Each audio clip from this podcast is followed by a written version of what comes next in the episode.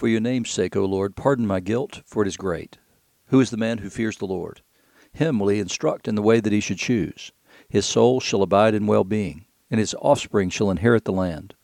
The friendship of the Lord is for those who fear him, and he makes known to them his covenant. My eyes are ever toward the Lord, for he will pluck my feet out of the net. Those are verses 11 to 15 of Psalm 25, which is the psalm appointed for today, Monday, May the 2nd, 2022. You're listening to Faith Seeking Understanding, and I'm your host, John Green. Thanks for being along today. I appreciate it very much. We are continuing our look at the book of Daniel. Uh, he's going to interpret a dream that had been told to him by Nebuchadnezzar uh, a second for a second time. Uh, also, we're going to be in the uh, Gospel of Luke, chapter 4, verses 14 to 30, and the epistle, first epistle of John, chapter 3, verse 19 through verse chapter 4, verse 6. So the as I said, the, the, there's been a dream shown to Daniel to interpret for uh, the king Nebuchadnezzar. So then Daniel, whose name was Belteshazzar, that's the name given to him in Babylon, was dismayed for a while, and his thoughts alarmed him. The king answered and said, Belteshazzar, let not the dream or the interpretation alarm you. It's not a safe thing to give a king bad news. You'll see that with Nehemiah. In Nehemiah, in the first chapter, he prays that he would have favor with the king, and he shows up before the king, and, and he said he's afraid because he had never looked sad in the king's presence. And so what you see in that is is that you're you're never intended to look sad in the presence of the king because he should bring delight just being in his presence. So he took a risk in being sad before the king because he could have been killed uh, at, at worst and, and certainly fired at, at best. And you see the Chaldeans, when they come before Nebuchadnezzar, they begin everything they say with, um, O Lord, the king live forever. And so Daniel and his companions don't do that. Whenever we see them interacting with the king, they don't they don't make any deferment at all to the king. They're, they're not afraid of this. So here he, he allowed himself to be dismayed and to look dismayed, and the king said, "Don't worry about it. Don't let it. Don't let it alarm you." And so Belteshazzar answered and said, "My lord, may the dream be for those who hate you, and its interpretation for your enemies." And, and what he's saying here is, I mean, this is bad news for the king. The the dream and interpretation are. So what he's saying at the beginning of this is, is that that I, th- I think is genuine, that that he w- would rather that this not be a word for him for the king. Rather that it would be a word against the king's enemies. And so he begins his in that way. And, and basically he's saying it gives me no pleasure to say this. I wish it were for somebody else. The tree you saw which grew and became strong so that its top reached to heaven and was visible to the end of the whole earth whose leaves were beautiful and its fruit abundant and which was food for all under which beasts of the field found shade and in whose branches the birds of the heavens lived so that was the vision the king had seen in the dream. It's you, O king, who have grown and become strong. Your greatness has grown and reaches to heaven, and your dominion to the ends of the earth. So th- that part of the dream certainly it's it's it's the recognition of the greatness of the kingdom that Nebuchadnezzar has created here in Babylon. And because the king saw a watcher, now the watchers are, are uh, relate back actually to um, the time of the flood the, the watchers and the holy ones are there. So these are angels, but but there's something a little different about the watchers as well. And it's some of the watchers who fall. They, they, they have some dominion of their own.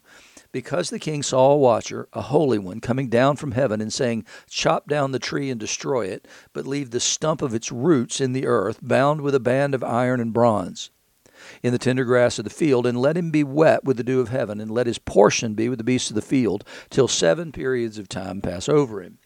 So there's judgment coming against this um, this tree that grows into the heavens and stretches out to the ends of the earth. There's judgment come against it, and it's to be chopped down, but the stump of the roots are to remain in the earth, bound with a band of iron and bronze. It, the intention is not to root out the stump, it's to provide a possibility for new growth.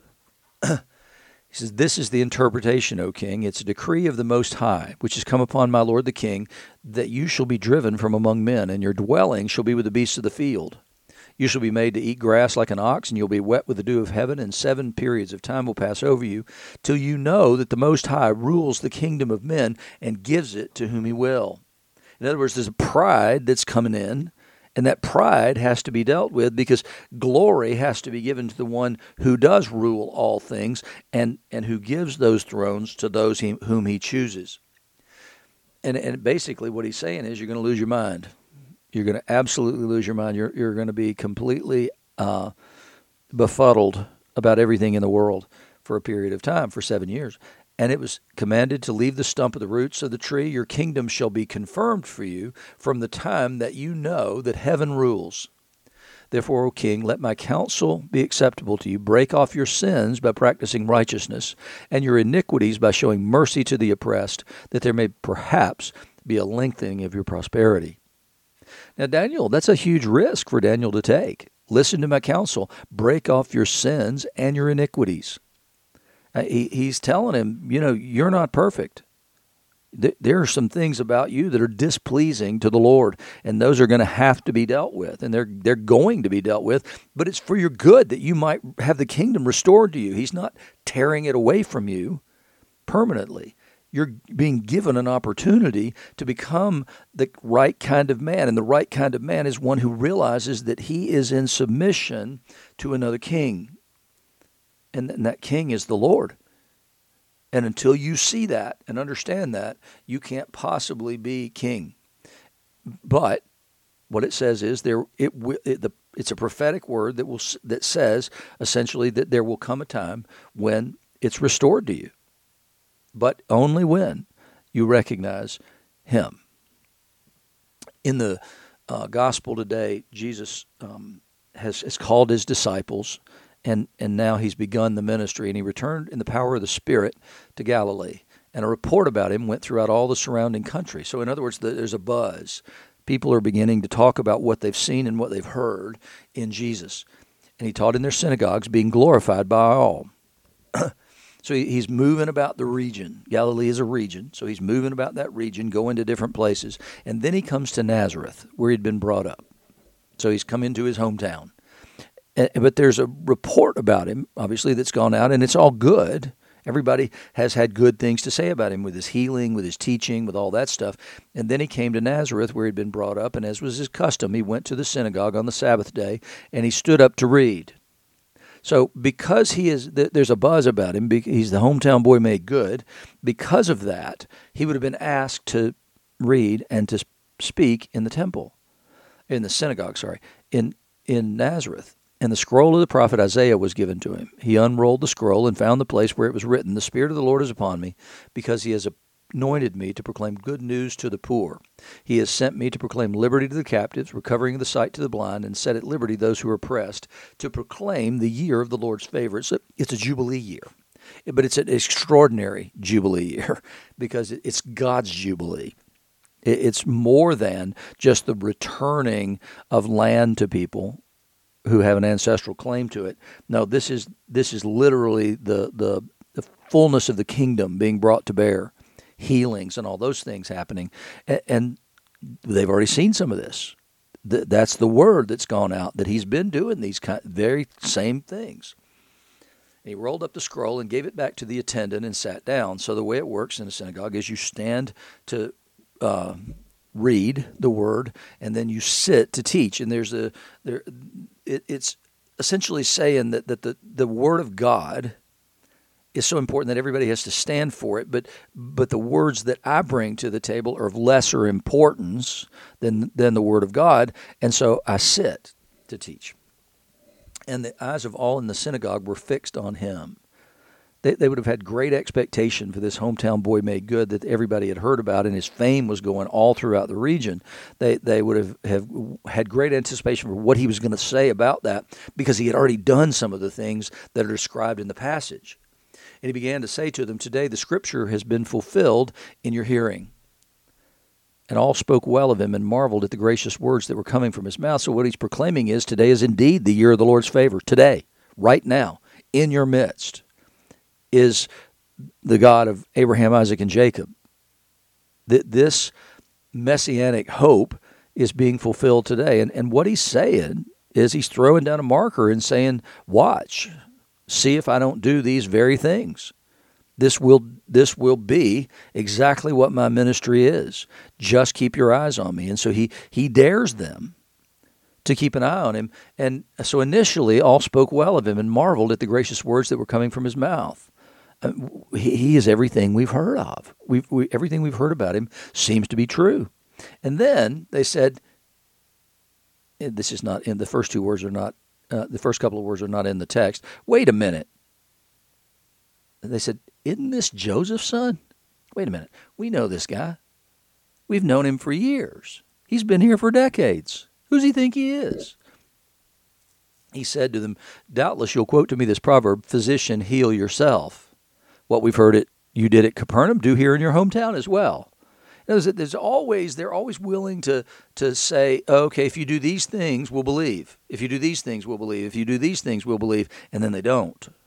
And so they've heard all these things, and what they want to see now is evidence in their own eyes that he's going to do these things. And he said, Truly, I say to you, no prophet is acceptable in his hometown. But in truth, I tell you, there were many widows in Israel in the days of Elijah, when the heavens were shut up three years and six months, and a great famine came over all the land. And Elijah was sent to not, not none of them, but only to Zarephath in the land of Sidon, to a woman who was a widow. So what he's saying here is, is that, that Elijah was a prophet to Israel, and when he prophesied this famine would come because of the wickedness of Ahab and Jezebel, that in in the time of that famine, Elijah, that prophet who who who called that into being, wasn't sent to anybody, no widows, no orphans in the land, but he was sent to Zarephath. And where is Zarephath? Well, it's a little north, and it is the land from which Jezebel actually hailed. And so it, it, it's a pagan land.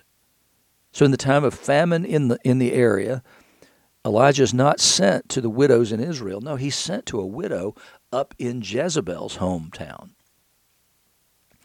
And there were many lepers in Israel in the time of the prophet Elisha, and none of them were cleansed, but only Naaman the Syrian.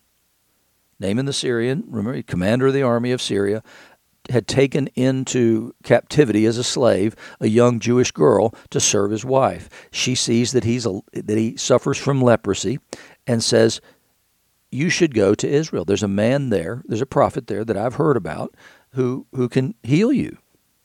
And so he went. He didn't like the healing, uh, the treatment that was prescribed for him, which was to go wash in the waters of the Jordan. And his, you know, aren't the the rivers in Syria better than the than this one? Why in the world is this the thing? He didn't come out. I thought he'd wave his hand over the stuff and, and he would say some stuff and it would go away. I thought that's how he was going to heal, but he didn't heal me the way that he said he was going to heal me. So I, I'm going to fuss about the proposed cure until finally somebody says, "Well, if he gave you something hard to do, you'd do that, wouldn't you?"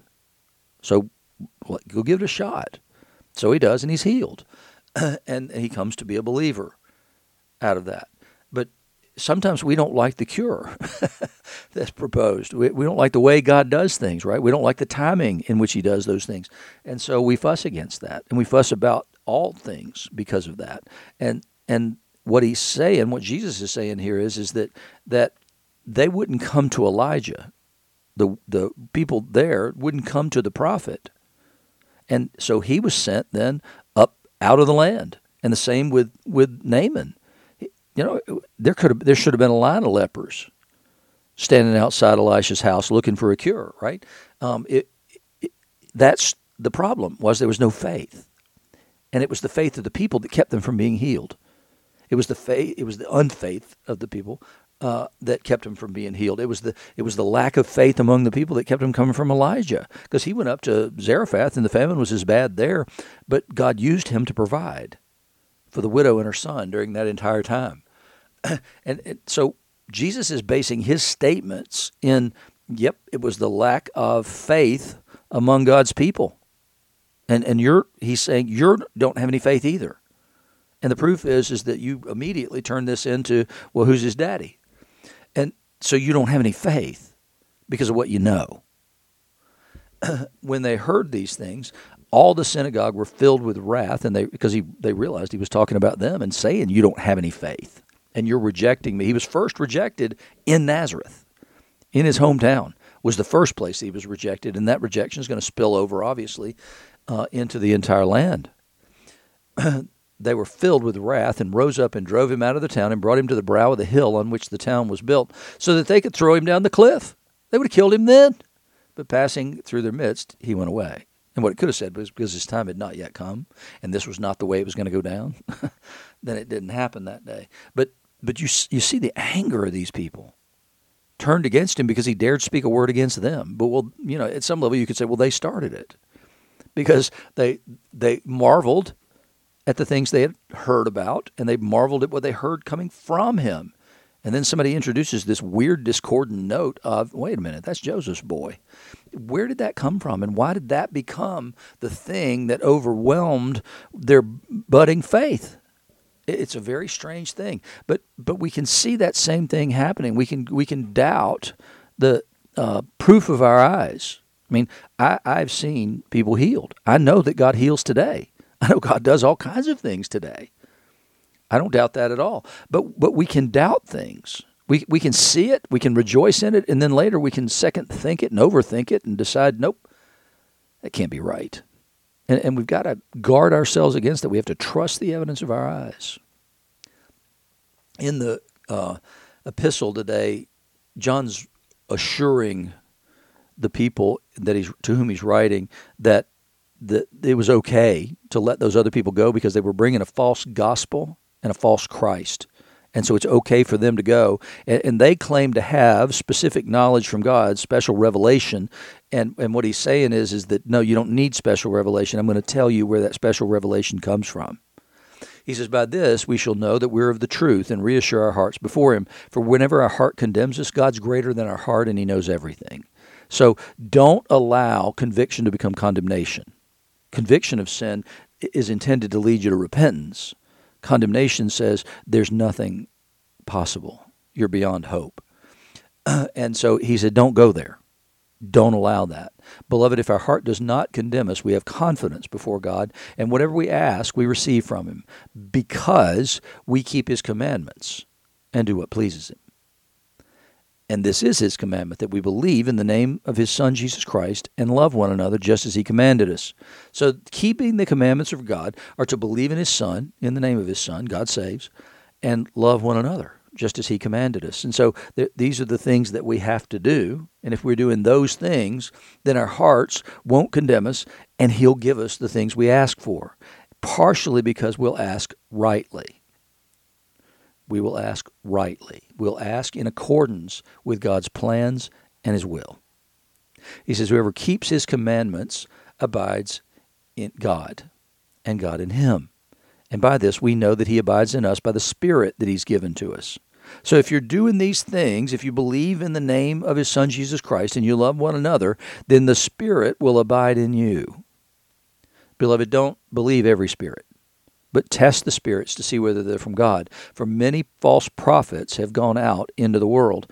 It's funny because I've been in the church a long time now, and what's interesting to me is is that that if you question somebody, then then actually it's turned on you. I've seen it too many times. I've had it happen to me on more than one occasion.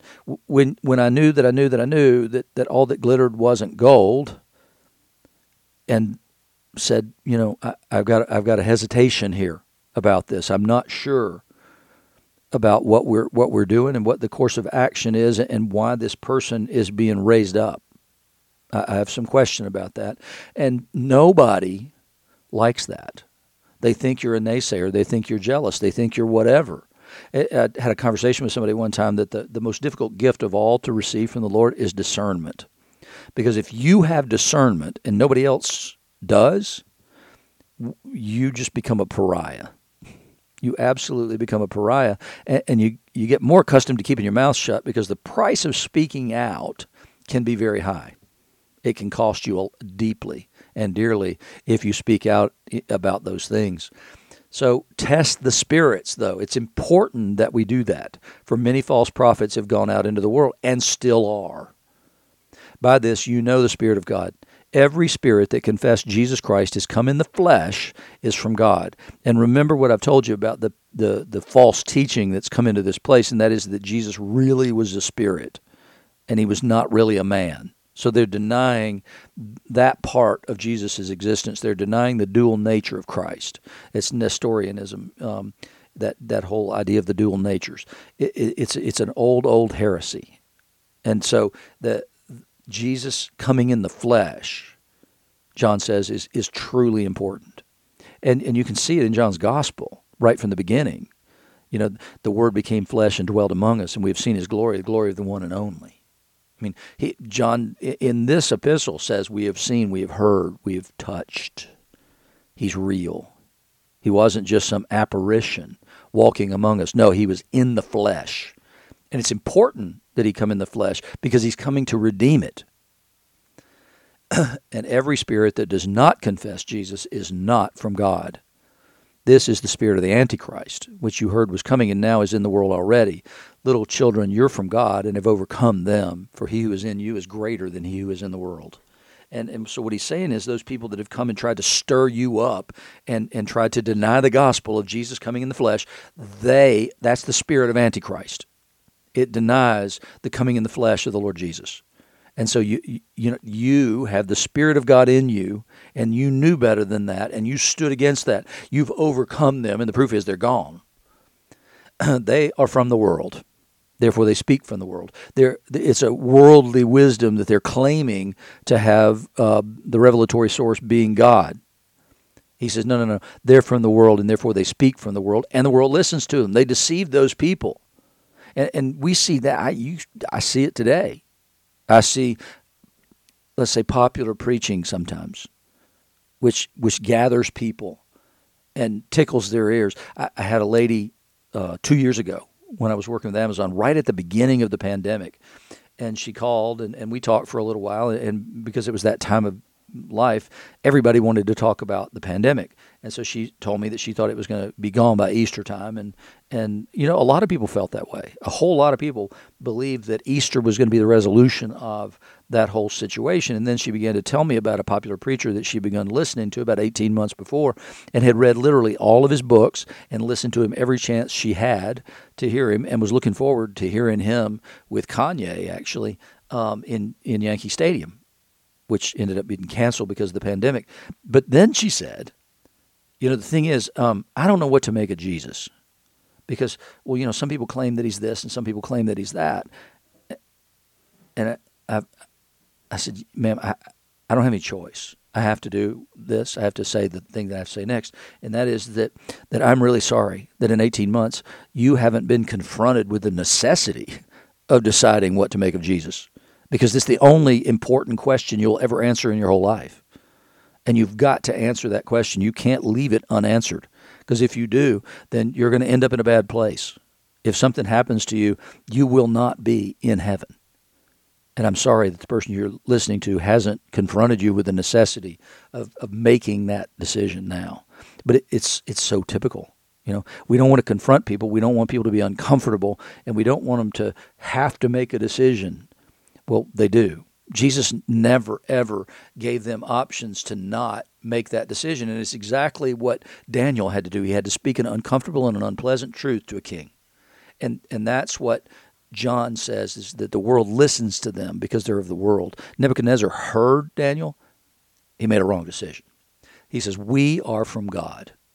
I mean, that's a pretty strong statement to say these people are of the world, we are from God. And we know that, we stand in it because we confess the truth. Whoever knows God listens to us. Whoever's not from God does not listen to us. By this we know the spirit of truth and the spirit of error. That's something that we, the church, need to be really good at. Is knowing the spirit of truth and the spirit of error and the difference between the two and following after the spirit of truth.